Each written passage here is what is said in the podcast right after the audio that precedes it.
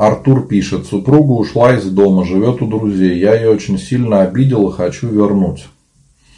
Артур, вам надо сходить на исповедь в храм, покаяться. Я не знаю, что вы сделали, что у вас произошло, но в любом случае вам надо начать с покаяния. Сходить в храм, поговорить со священником в своем храме, исповедоваться в том, что произошло. Может быть, батюшка вам подскажет.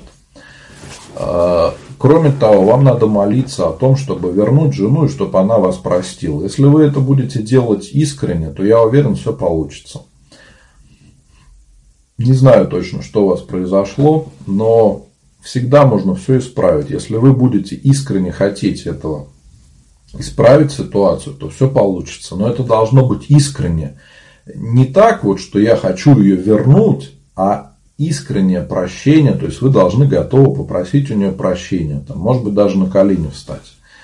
Не знаю как, тут уже по ситуации надо будет смотреть. Но в любом случае вам надо у нее просить прощения, и если вы ее действительно любите, то надо и говорить о том, что вы ее любите, что вы хотите, чтобы она была с вами. И на самом деле все люди грешные, все могут ошибаться, все могут делать какие-то поступки, за которые нам потом стыдно, в которых мы бы хотели раскаяться. Поэтому так попробуйте с ней об этом поговорить, да, чтобы она вас простила. Потому что не всегда женщина уходит навсегда. Если она сейчас ушла и живет у друзей, вполне возможно, она хочет вернуться, но чтобы вы изменились.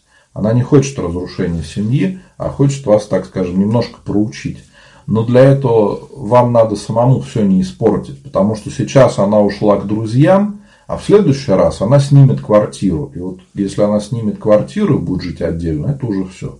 Тогда понятно, что она там не на несколько дней решила уйти.